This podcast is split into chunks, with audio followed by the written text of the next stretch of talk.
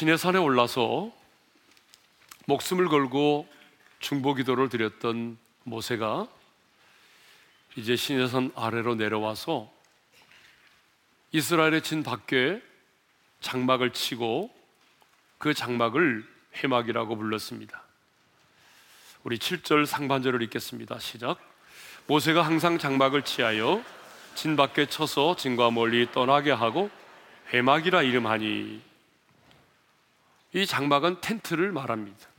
그러니까 모세는 이스라엘 백성들이 진을 치고 있는 저 외곽에 멀리 떨어진 곳에 텐트를 치고 그 텐트의 이름을 회막이라고 불렀던 것이죠. 그러면 회막은 어떤 곳입니까?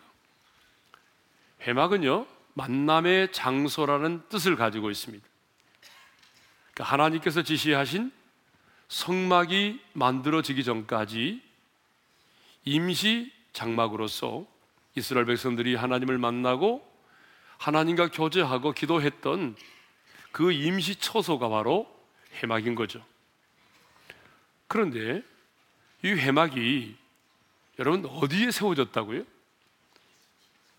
원래대로 한다면 이 회막은 이스라엘 백성들이 진을 치고 있는 그 진 중앙에 있어야 할 것입니다. 민수기 2장을 보게 되면요. 성막이 어디에 있었냐면 저 그림대로 이스라엘 백성들이 텐트를 치고 있고 그 진 중앙에 하나님께서 지시하신 성막이 세워졌습니다. 그런데 지금 모세는 어디에다가 회막을 쳤어요? 진 중앙이 아니라 이 진에서부터 멀리 떨어진 외곽에 진 밖에다가 이 해막을 쳤다는 것입니다. 여러분, 왜 모세는 하나님은 이 해막을 이스라엘의 진의 중앙이 아닌 진 밖에다가 이 해막을 치도록 했을까요? 그것은 이스라엘 백성들과 하나님과의 관계 때문에 그렇습니다. 이스라엘 백성들은 금송아지를 만들어 우상을 숭배했습니다. 그들이 지은 죄로 인해서 하나님이 함께 하시는 회막이 진 중앙에 있는 것이 아니라 진 밖에 세워졌다고 하는 것이죠. 여러분, 이 사실을 통해서 이제 우리가 알 수 있는 게 뭐죠? 그것은 죄라고 하는 것은 언제나 하나님과 우리 사이를 멀어지게 한다는 것입니다. 하나님과 우리 사이를 멀어지게 하는 게 뭐라고 말하죠? 성경은 죄라고 말하잖아요. 그렇습니다. 죄는 언제나 하나님과 우리 사이를 멀어지게 만듭니다.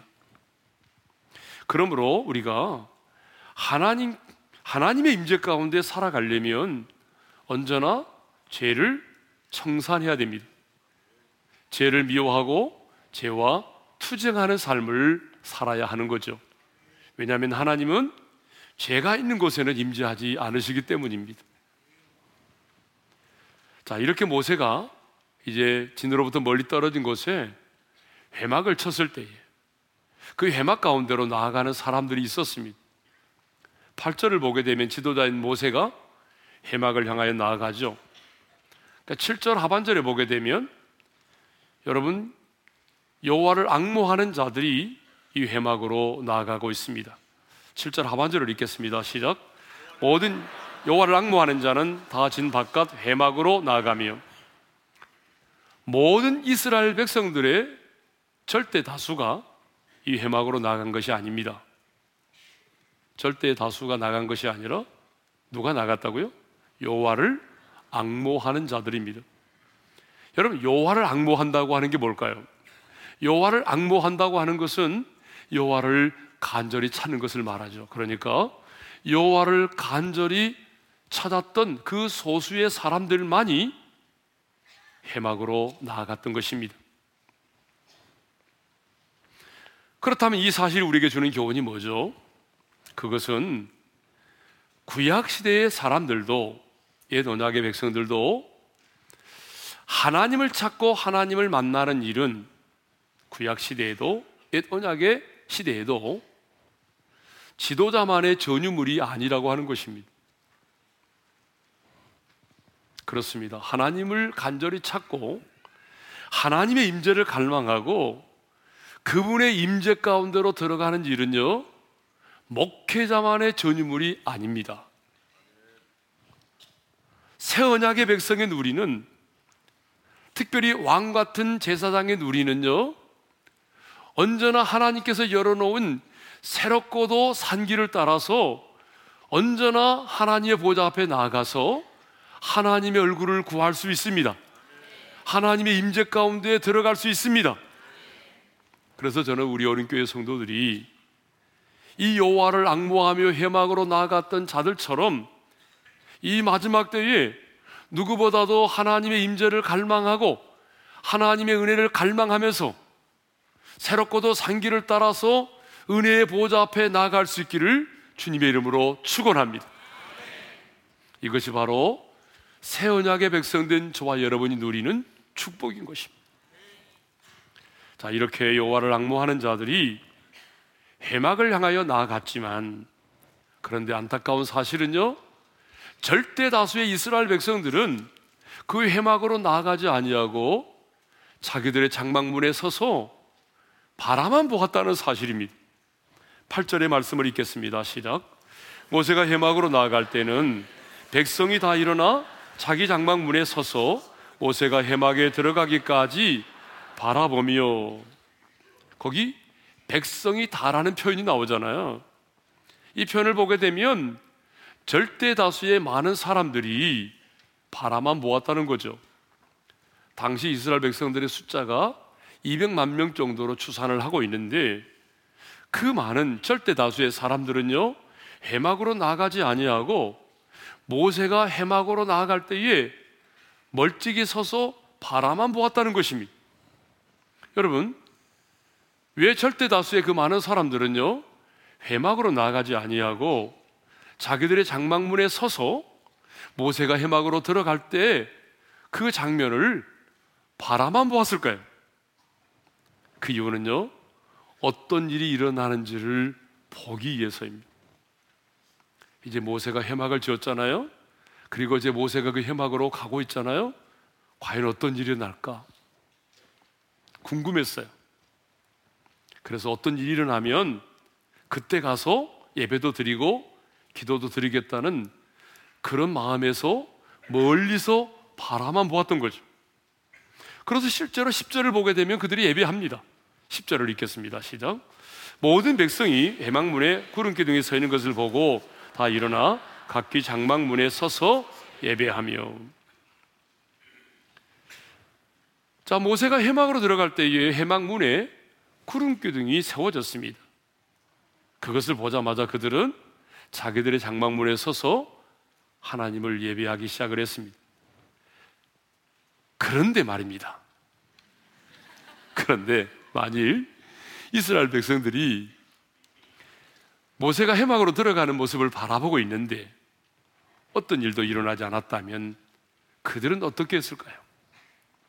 여러분 궁금하잖아요? 자, 모세가 해막으로 들어갈 때 과연 어떤 일이 벌어질까? 불이 임할까? 아니면 구름이 임할까? 아니면 하늘에서 어떤 음성이 들려올까? 궁금했거든요. 그런데 어떤 일도 일어나지 않았어요. 그리고 모세는 해막 안으로 들어갔어요. 그렇다면 저 멀찍이 바라보고 있던 그 이스라엘 백성들은 어떻게 했을까요? 여러분 어떻게 했을 것 같아요? 저는 분명히 그들이 그래 아무런 일도 일어나지 않았구나 라고 생각하고 자기들의 장막문으로 들어가 머물렀겠죠. 여러분 이들은 어쩌면요 기회주의자들이었습니다. 그런데 오늘 이 시대에도 여호와를 악모하면서 회막으로 나아가는 자들이 있고요.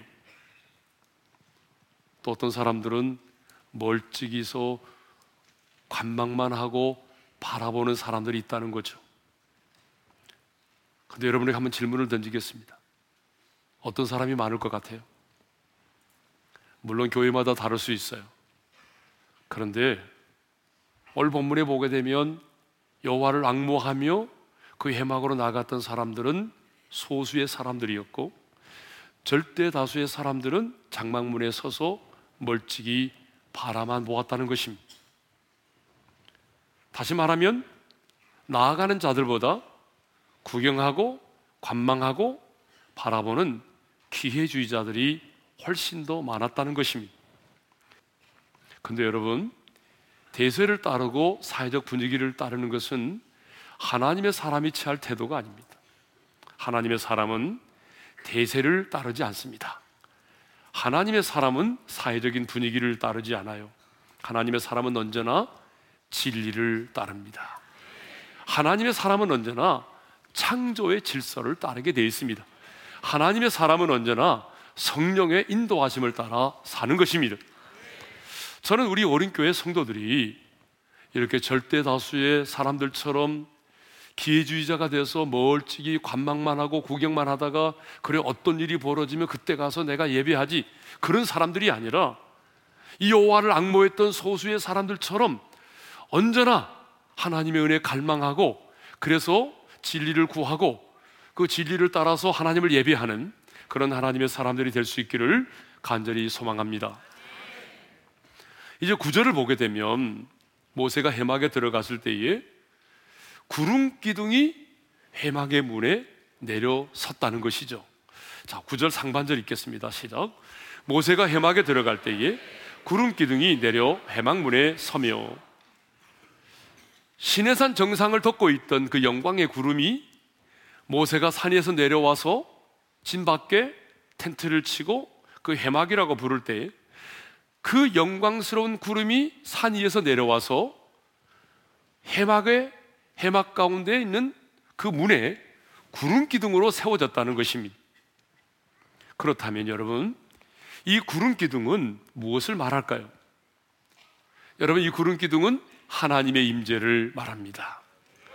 여러분, 구약 시대의 구름은 언제나 하나님의 임재를 상징하죠. 자, 영이신 하나님은 우리 눈에 보이지 않아요. 하나님은 영이시기 때문에 우리 육안으로 보이지 않는데 구약 시대에 하나님께서 자, 내가 지금 너희 가운데 함께 하고 있다. 내가 이곳에 임재해 있다라고 하는 것을 가시적으로 사람의 눈으로 볼 수 있도록 하는 것이 뭐냐 그러면 그 방편이 바로 구름이었다는 것입니다. 그래서 이스라엘 백성들은 광야를 행진할 때에 어때요? 늘 그 구름을 보고 행진을 했습니다. 구름이 머무르면 텐트를 치고 함께 거하고 구름이 다시 떠오르기 시작하면 텐트를 걷어서 또 구름의 인도를 받으며 갔던 거죠. 구름은 언제나 하나님의 임재를 상징합니다. 그러니까 지금 해막의 문에 구름 기둥이 내려 서 있다고 하는 것은 그 해막 가운데 하나님이 임재하고 계신다는 것을 지금 보여주고 있는 것입니다. 그렇다면 여러분, 하나님이 임재하신 이 회막은 어떤 것입니까? 방금 전에 말씀드린 것처럼 이 회막은요, 모세가 시내산 정상에서 하나님께로부터 계시를 받고 지시를 받아서 세워진 그런 성막이 아닙니다. 성막이 세워지기 전에 임시로 만들어진 천막이에요. 그러니까 벌품도 없고요. 아름답지도 않아요. 화려하지도 않아요. 참 인간의 눈에 보게 되면 정말 벌품도 없고 초라한 텐트인데 놀라운 사실은 그곳에 거룩하신 하나님이 그곳에 창조주 하나님이 임재하셨다는 사실입니다. 무슨 말입니까? 우리 하나님은요, 우리 인간들이 생각하는 것처럼 그렇게 웅장하고 화려하고 아름다운 곳에만 임재하지 않는다는 거죠. 벌품이 없고 초라해도 진정으로 하나님을 섬기는 곳에 죄를 회개하고 하나님을 사랑하고 진정으로 하나님을 섬기는 자리에 하나님이 임재하신다는 것입니다. 그리고 놀라운 사실은요. 하나님의 눈에는 하나님께서 임재하신 그곳이 가장 거룩하고 가장 영광스러운 것으로 구별된다는 사실입니다. 여러분 솔로몬이 지은 성전이 얼마나 화려하고 영광스러웠습니까? 그렇게 영광스럽고 화려한 성전이었지만 여러분 우상을 숭배하고 타락할 때 하나님의 영광이 그 성전에서 떠났습니다. 여러분 하나님의 영광이 성전에서 떠나니까 성전이 무슨 의미가 있어요? 여러분 바벨론에 의해서 그 성전이 불에 타고 무너지지 않았습니까? 우리 예수님 당시에 제자들이요 그 헤롯이 지은 성전을 자랑했어요. 여러분 헤롯이 지은 성전이 얼마나 화려했습니까? 그렇지만 하나님의 임재는커녕 강도의 소굴이 되었습니다. AD 70년경에 로마에 의해서 무너지고 말았습니다.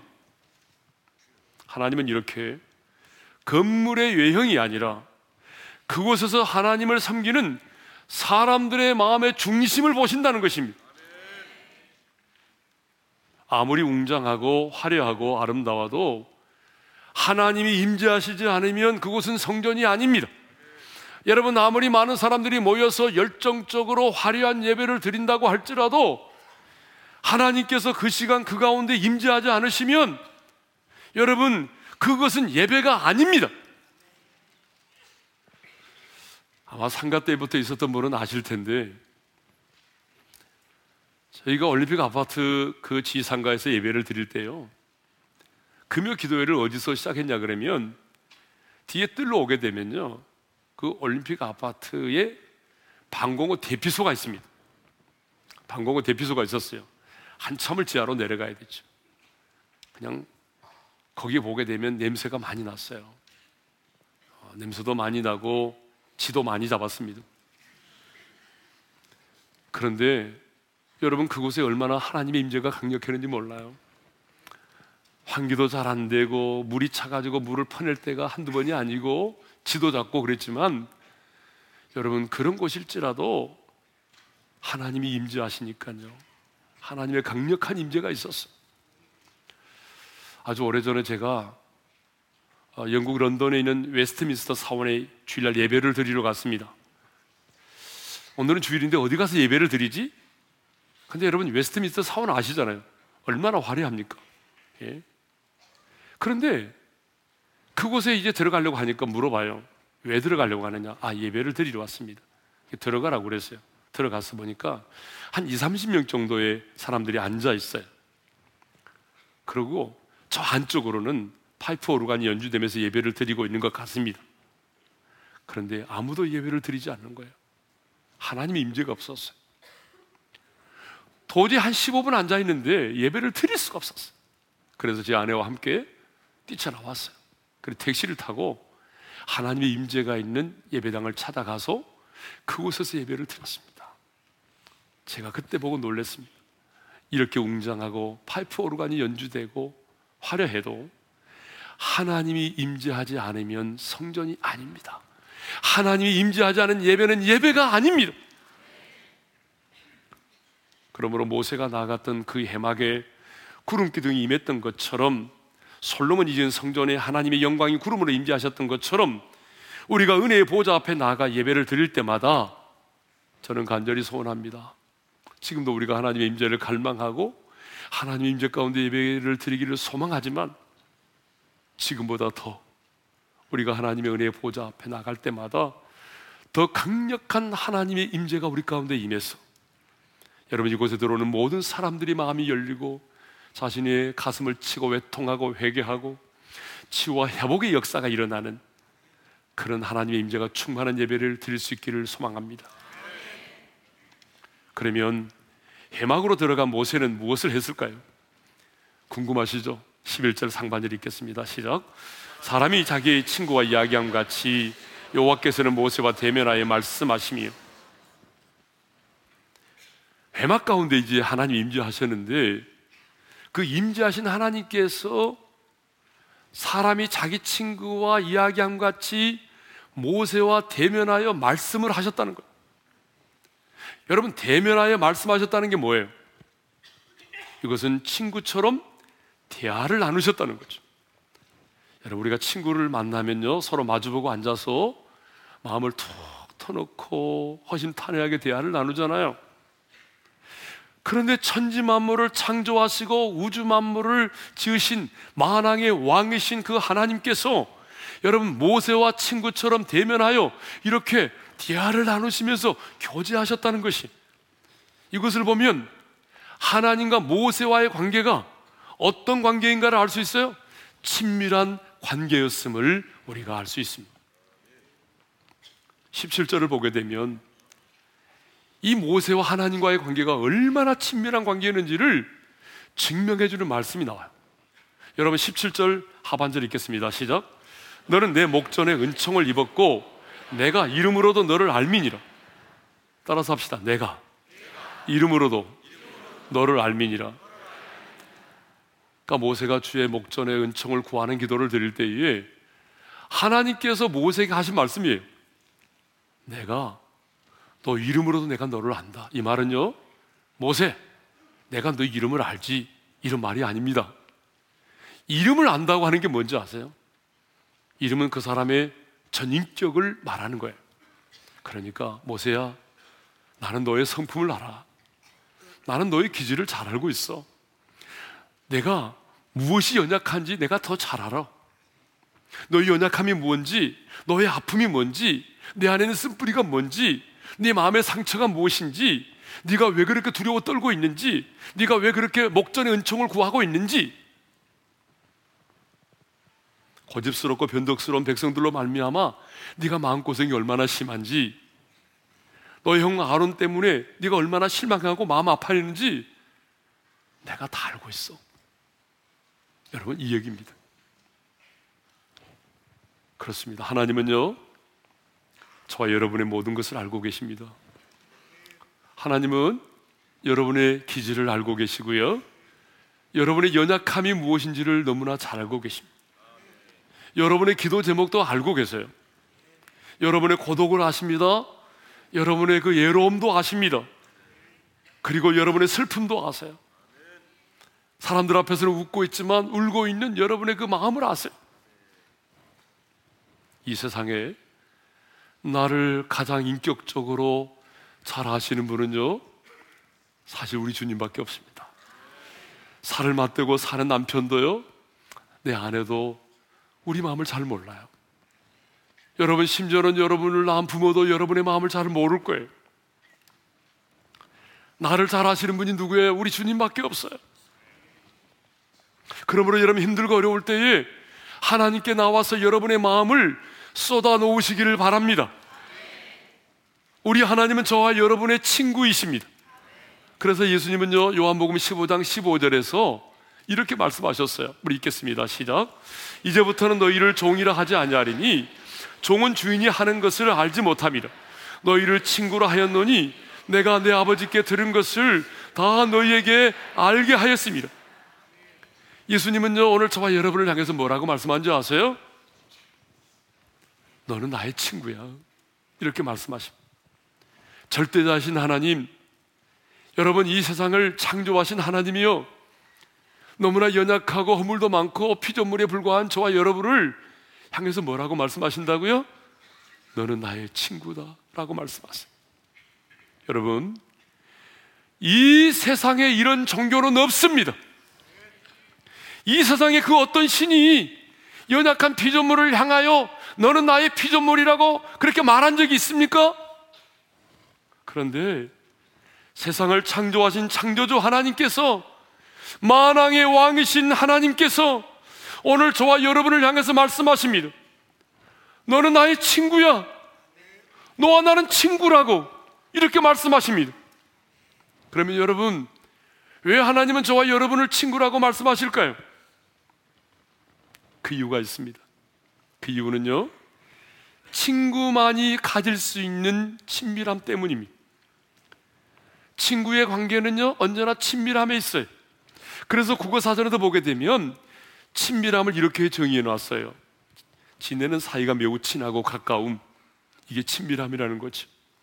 그런데요, 모든 친구가 다 친밀한 가운데 있는 것이 아닙니다. 분명히 관계는 친구지만 별로 친밀함이 없는 친구도 있더라고요. 어떤 친구를 만나면 그냥 밤을 새워가면서 마음을 터놓고 얘기를 하잖아요. 마음속에 있는 말을 다 주고받잖아요. 남편 흉도 봐가면서 예, 욕도 하면서 하잖아요. 그런데요. 그냥 어떤 친구는 분명히 친구입니다. 물어보면 친구라고 말을 해요. 그런데 그냥 서로 밥 먹었니? 잘 지내니? 이런 의례적인 말밖에 하지 않은 친구도 있더라고요. 그런데 우리 하나님께서는 모세와 친구처럼 대면하여 친밀한 대화를 나누셨어요. 여러분 피조물로서요 이보다 더 큰 축복은 없습니다. 저는 피조물로서 이렇게 하나님과 친밀함을 나눌 수 있다고 하는 것은 축복 중에 축복이라고 생각합니다. 세계에서 세 번째로 돈이 많은 갑부가 있습니다. 바로 워런 버핏이죠. 이 사람의 재산이 얼마냐면요, 70조입니다.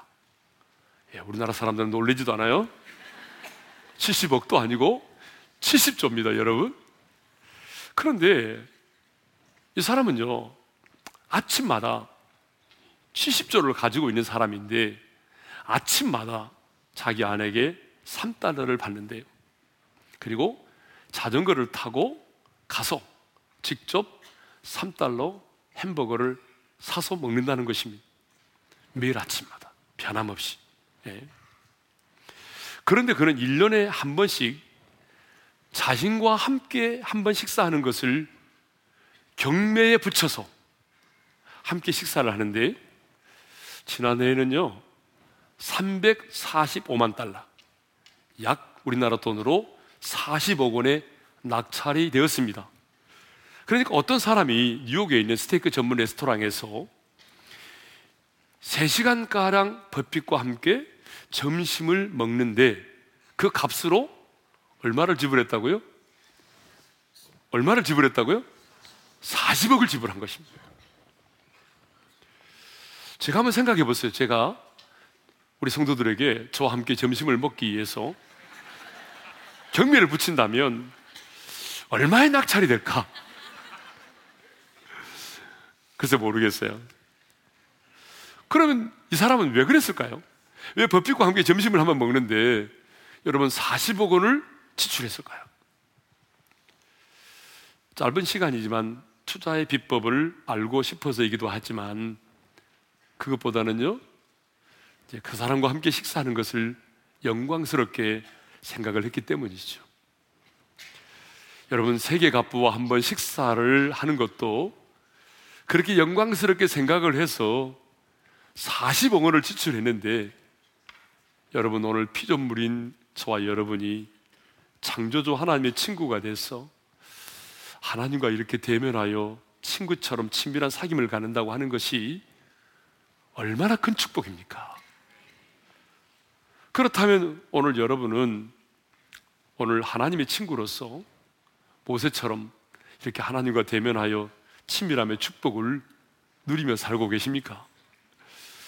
사람이 자기 친구와 이야기하듯이 하나님과 마음을 툭 터놓고 허심탄회하게 대화를 나누고 있습니까? 그런데 오늘 안타깝게도 하나님의 친구로 이 친밀함의 축복을 누리며 사는 사람이 많지 않다는 것입니다. 분명히 예수를 믿음으로 말미암아 하나님과 친구의 관계는 맺어졌는데 친구의 관계는 맺어졌지만 친구로서 친밀함을 누리며 사는 사람은 많지 않다는 것입니다. 여러분 주일에 나와서 예배도 드리고 교회에서 여러 가지 봉사 활동도 하고 많은 프로그램에 참여도 하고 있지만 하나님과의 친밀한 사귐은 없다는 것입니다. 여러분, 제가 이제 목회를 하는 과정 속에 그 사역의 전환점이 있었잖아요. 그죠? 제 사역의 전환점이 있었습니다. 그 사역의 큰 전환이 뭐냐 그러면 제가 내 안에 계신 성령님과 인격적인 교제를 나누기 시작했다는 것입니다. 그 전에도 제가 내 몸이 성전이라는 거 알고 있었고, 그 전에도 성령님이 내 안에 계신다고 하는 거 다 알고 있었죠. 여러분, 정상적인 신학을 했는데 그걸 모르는 사람 누가 있겠어요? 다 알고 있고, 다 가르치기도 하고, 설교도 했습니다. 근데 이제 문제는 뭐냐면, 내 안에 내주에 계시는 그 성령님과 인격적인 사귐이 없었다는 것입니다. 그런데 제가 이제 성령님의 새롭게 하시는 역사를 경험하면서 내 안에 계신 성령님과 인격적인 사귐을 갖기 시작했어요. 성령님, 때로는 인사도 하고 안녕하세요. 성령님, 사랑합니다. 사모합니다. 존경합니다. 인정합니다. 도와주세요. 끊임없이 내가 성령님께 의탁하고 성령님의 인도를 구했어요. 여러분, 그것이 제 사역의 달라진 비결입니다. 그랬더니 정말 성령님께서 내 사역 가운데 기름 부어 주셨어요. 그래 성령님께서 내 사역 가운데 많은 열매를 맺게 해 주셨어요. 지치지 않게 해 주셨어요. 제가 예전에는요 집에 들어가면 늘 소파에 쓰러지면서 아무도 가까이 오지 마 말도 걸지 마. 늘 했던 말이었어요. 그때 교인 200명밖에 안 될 때인데 얼마나 피곤했는지 몰라. 근데 여러분 늘 성령님과 교제하고 성령님과 인격적인 사귐을 가지니까 가장 먼저 사라지는 게 피곤이 사라졌어요. 공허함이 사라졌어요. 사역의 열매가 맺어졌어요. 기쁨이 임했습니다, 여러분. 자, 우리가 예배도 드리고 사역도 하고 제자 훈련도 받고 있고 순장과 목자로 생기고 있는데 왜 하나님과의 친밀한 사귐이 없을까요?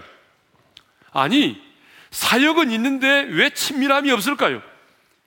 여러분은 그 이유가 뭐라고 생각하십니까? 오늘 본문을 보게 되면 어떻게 하면 우리도 모세처럼 하나님과 친밀한 사귐을 가질 수 있는지 우리에게 가르쳐 주고 있습니다. 여러분, 모든 관계에 있어서의 친밀함은 함께하는 시간과 밀접한 관련이 있습니다.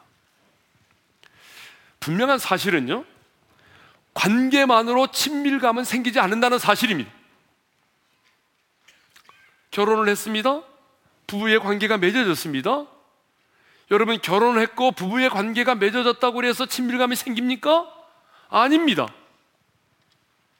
여러분 가끔 보게 되면 남편에 대해서 정 떨어진 사람 많습니다. 같이 밥 먹는 것도 싫대요. 자기에게 다가오는 것도 싫대요. 여러분 이런 자매들 많거든요. 제가 몇 년 전에 밴쿠버 집회를 가는데요. 점심 시간에 그 이제 성도님들 돌아가면서 식사를 대접을 하잖아요. 그곳에는 기록의 엄마들이 많이 계셨어요. 기록의 엄마들이 식사를 사는데 그런데 자기들끼리 하는 얘기를 제가 들어봤는데요. 이런 얘기를 하더라고요. 너무 오래 남편과 떨어져 있다가 이제 한국에 들어오잖아요. 그러면 남편이 공항에 나온대요. 근데 남편을 만나면 무슨 말을 할지는 모르겠대요.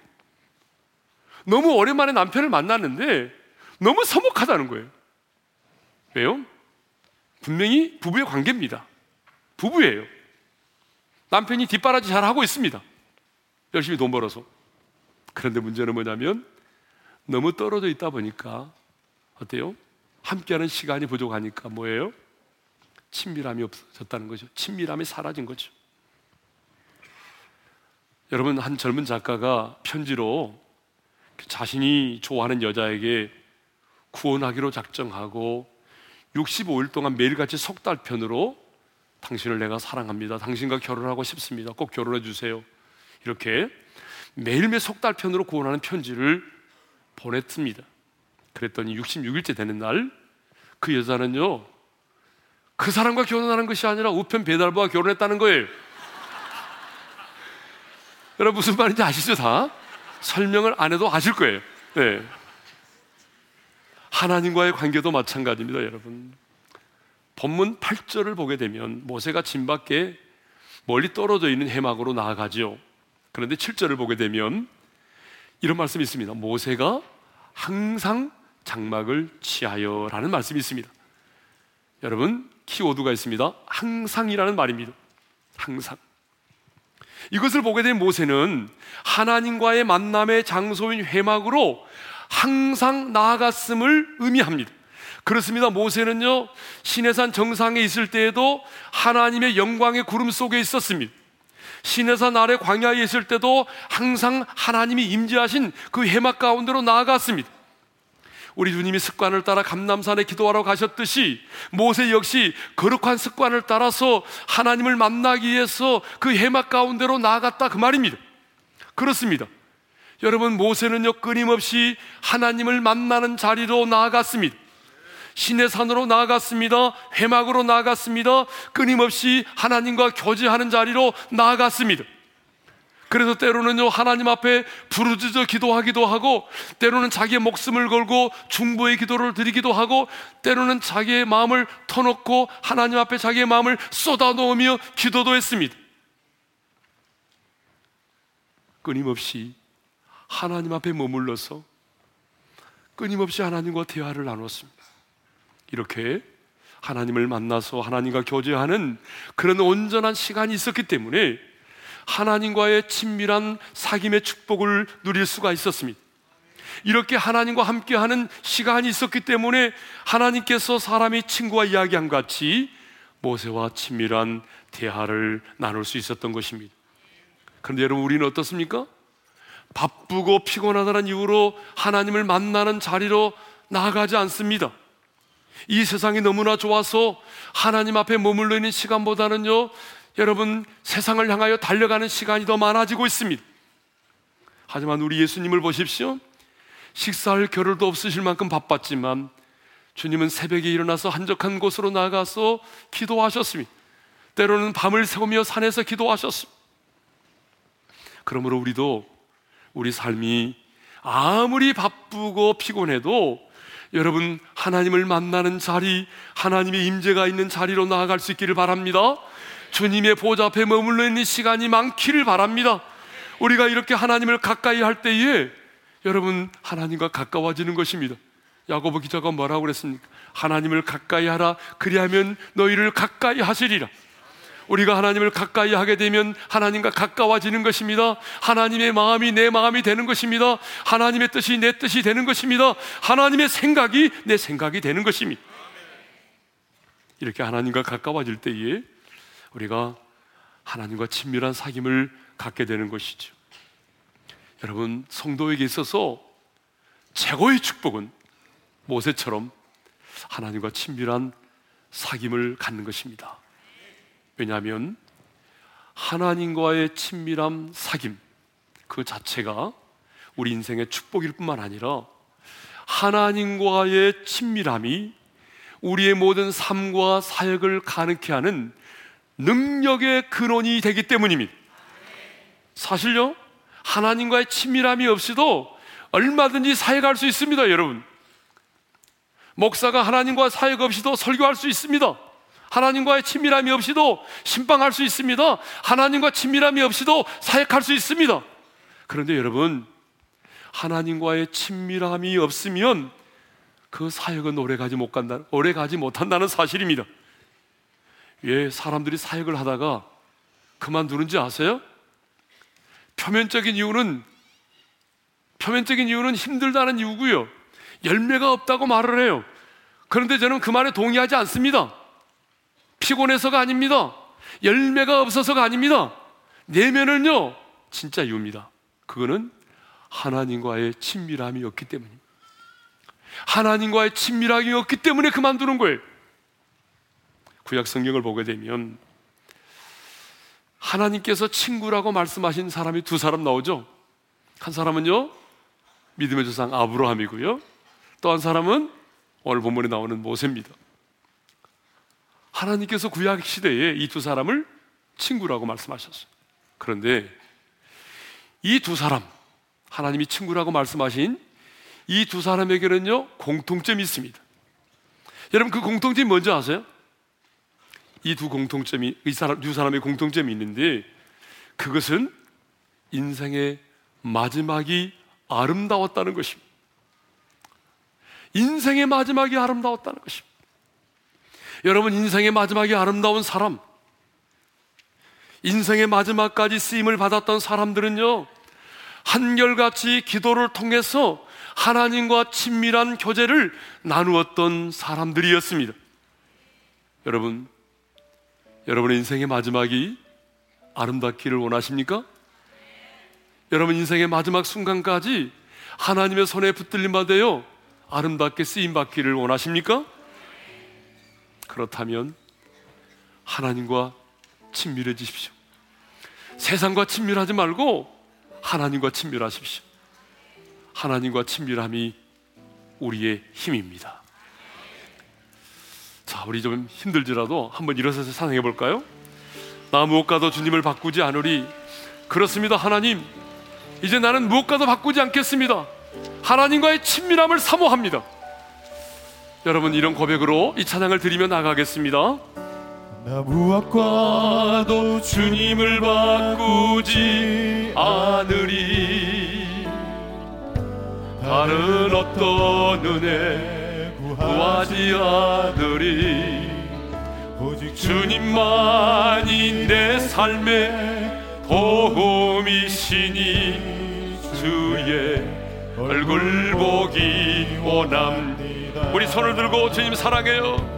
주님 사랑해요.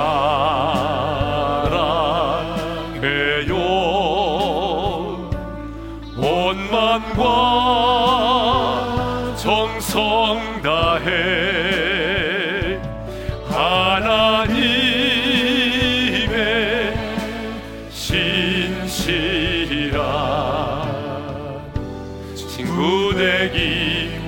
다시 한번 주님 사랑해요. 주님 사랑해요.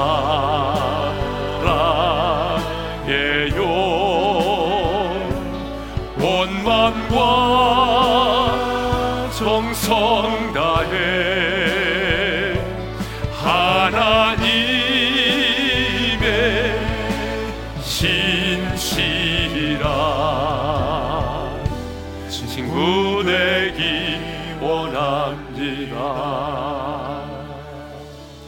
주신 말씀 마음에 새기며 기도하겠습니다 사랑하는 성도 여러분 여호와를 악모하면서 해막으로 나아갔던 자들이 있었고 멀찍이서 바라보며 구경만 하는 구경꾼들이 있었습니다 여러분은 어떤 사람입니까?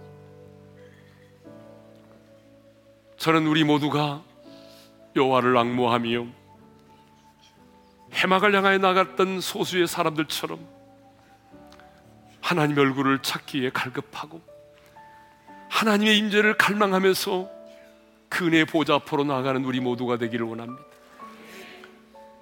여러분 세상과 교회가 무엇으로 구별되겠습니까?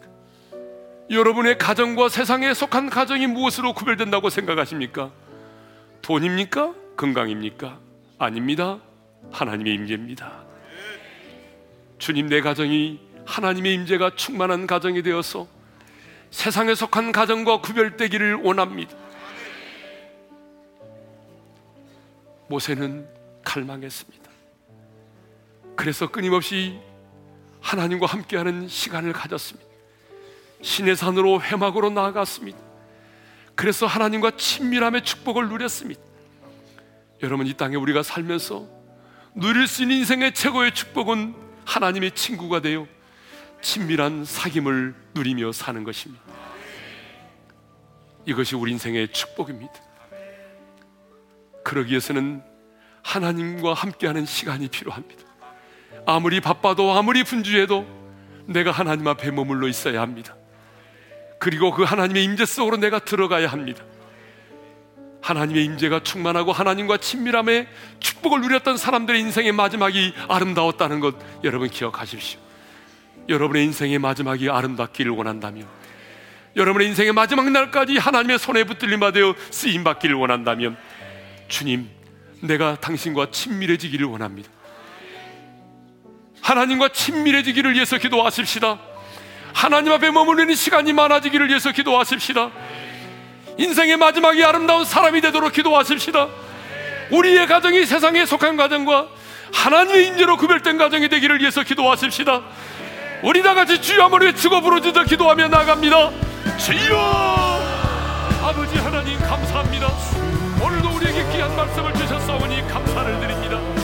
하나님 아버지 우리가 여호와를 악모하며 하나님 아버지 해방으로 나가는 자들이 될지언정 아버지 하나님 관망하며 바라보는 자들이 되지 말게 도와주십시오. 아버지 하나님 우리의 가정이 세상의 가정과 하나님의 인재로 구별되기를 원합니다. 속한 가정과 우리의 가정이 하나님의 인재로 구별되어지기를 원합니다. 주여 내가 모세처럼 하나님의 친구로 하나님과 친밀한 사귐의 축복을 누리며 살기를 원합니다. 하나님이여 내가 하나님과 친밀한 사귐의 축복을 누리며 살아갈 수 있도록 하나님 앞에 머물리는 시간이 많아지게 도와주시고 하나님의 인재를 사모하여 은혜 문 앞에 나가 하나님 앞에 머물리는 시간이 많아 좋아지기를 원합니다. 그래서 하나님 내가 땅에 사는 동안에 하나님이여 내 마음을 나시고 내연 약함을 나시는 지요 하나님과의 친밀한 사귐을 통하여 내가 이 땅에서 하나님의 자녀로서의 축복을 누리게 도와주시고 내 인생의 마지막이 아름다운 인생이 될 수 있도록 우리 하나님은 정을 베풀어 주시옵소서. 하나님 은혜를 베풀어 주시기를 소망합니다. 아버지 하나님 여호와를 악모하는 자가 되어서 하나님의 은혜를 갈망하며 하나님의 임재를 갈망하며 하나님의 보좌 앞으로 나가기를 원합니다. 멀찍이 바라보고 구경만 하는 구경꾼이 되지 말게 도와주옵소서. 주님 간절히 원합니다.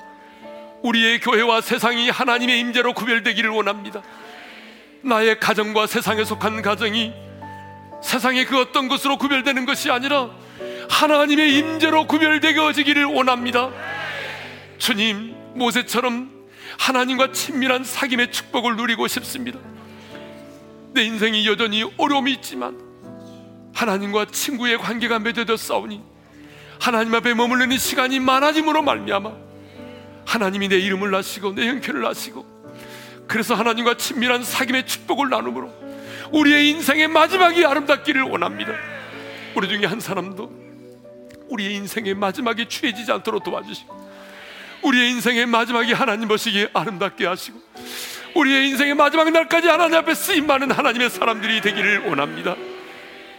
이제는 우리 주 예수 그리스도의 은혜와 하나님 아버지의 영원한 그 사랑하심과 성령님의 감동 감화 교통하심 모세처럼 하나님과 친밀한 사귐을 나눔으로 인생의 마지막이 아름답기를 원하는 모든 지체들 위해 이제로부터 영원토로 함께 하시기를 축원하옵나이다. 아멘.